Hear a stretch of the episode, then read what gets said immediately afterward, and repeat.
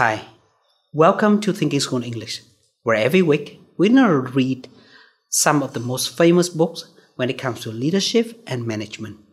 Today I'm going to share with you chapter 1, The Law of Significance, from the book The 17 Indisputable Laws of Teamwork from John Maxwell.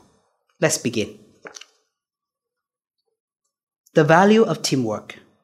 A Chinese proverb states, Behind an able man, there is always other able men. The truth is that teamwork is at the heart of great achievement. The question isn't whether teams have value. The question is whether we acknowledge that fact and become better team players. That's why I assert that one is too small a number to achieve greatness.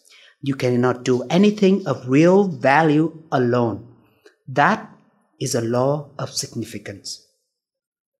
I challenge you to think of one act of genuine significance in history of humankind that was performed by a lone human being.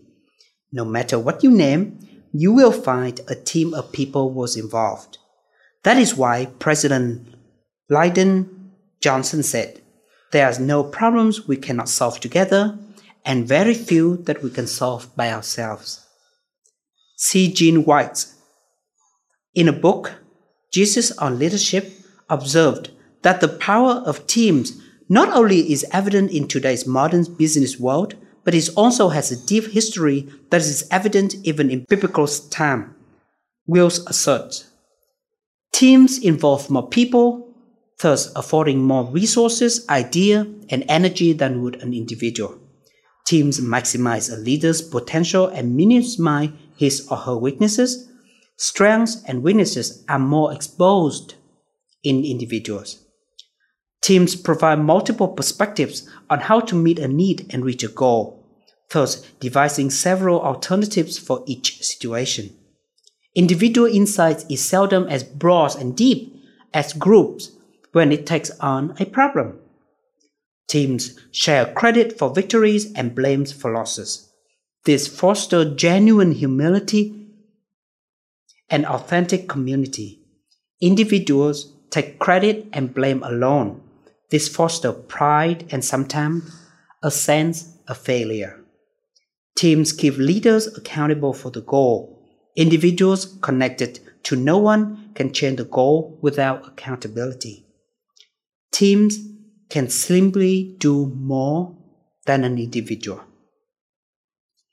If you want to reach your potential or strive for the seemingly impossible, such as communicating your message 2000 years after you're gone, you need to become a team player. It may be a cliche, but it's nonetheless true. Individuals play the game, but teams win championship.